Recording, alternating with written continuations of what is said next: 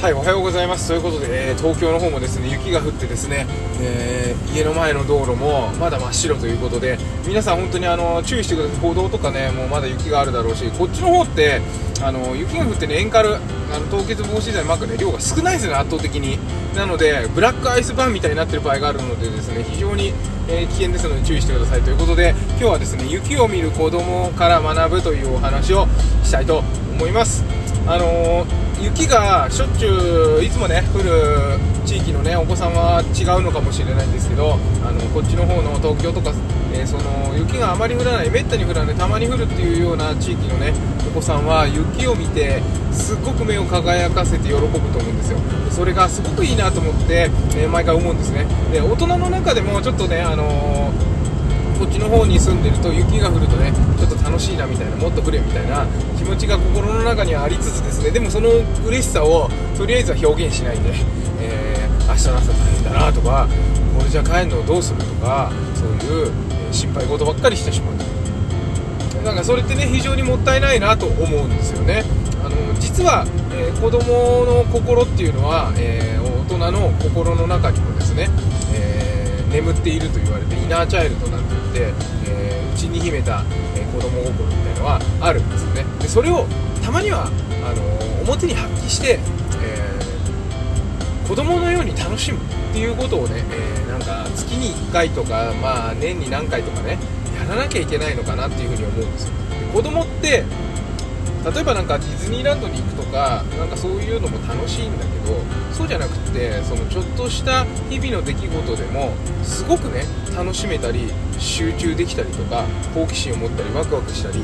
また逆にね、そのちっちゃなことで、不安になったりとか、恐怖を感じたりとかすることもあるんですよね。そういう小さな日々の出来事でいろんなことを感じてですね、それを受け取って、嬉しいとか悲しいとか、そういう気持ちを、抱いているということなんですよね。それがもしかするとね、人間本来の、生き様というかね、姿なのかなというふうに思ってね、別にそれが大人になったからって消えてしまうっていうことは本当はないはずなんですよ。で、社会にね適合しすぎてしまっているから、その気持ちが表に出てこなくなっているということだと思うんですよ。でも実は人って社会の中で生きる生き物ではなくてですね、一つの一、哺乳類としての動物なんですよね。だからたまにはね、動物に戻るみたいな、そういうところが必要なのかなと思って、そのヒントは子供にあるというふうに思うんです。なのでお子さんとね、すごくたくさん触れ合ってる方っていうのは、どこかでこう笑顔がね、優しかったりとか、何かこう、なんていうんだろうな、小さなことでもすごく、嬉しいと思えたりとかね、そういうところがあると思うんです。なのでぜひそのね気持ちを私も含めてですね、もっともっと大きくして、いろんなことを、キ